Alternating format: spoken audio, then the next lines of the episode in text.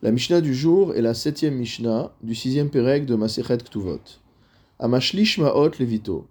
Une personne qui a remis de l'argent à un tiers de confiance pour sa fille, pour que le moment venu, ce tiers achète un terrain à sa fille ou encore constitue la dot de sa fille.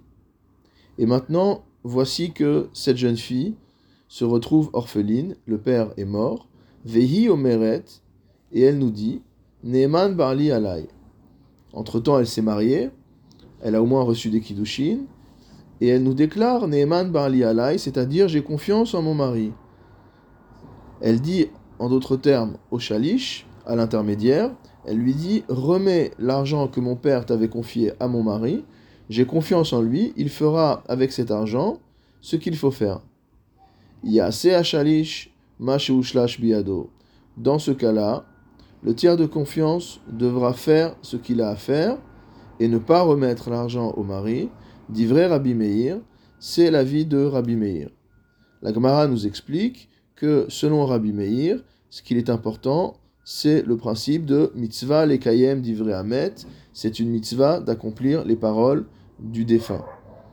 Et donc, il n'a pas à faire confiance au mari, il doit lui-même réaliser ce que le père lui avait demandé de réaliser.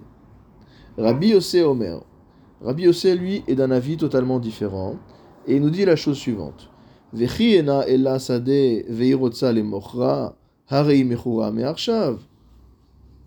Si le tiers de confiance avait déjà acheté pour cette jeune fille le terrain que le père voulait qu'on lui achète, est-ce que la fille ne serait pas en capacité immédiatement, dès le moment où elle prend possession de ce terrain, de le revendre et de faire ce qu'elle veut avec le produit de cette vente?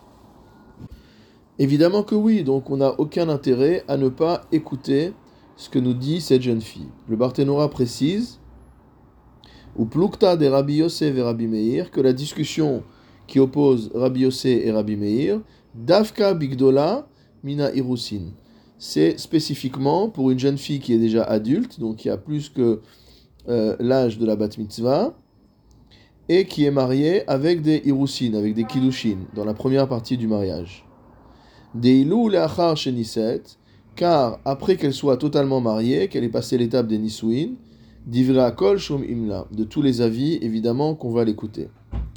Ubiktana nami mode Rabbi et même dans le cas d'une jeune fille qui est mineure, Rabbi sera d'accord, des en bema sektana klum, que les actions motamo d'une jeune fille mineure n'ont pas de valeur juridique, imla, et qu'on ne l'écoutera pas.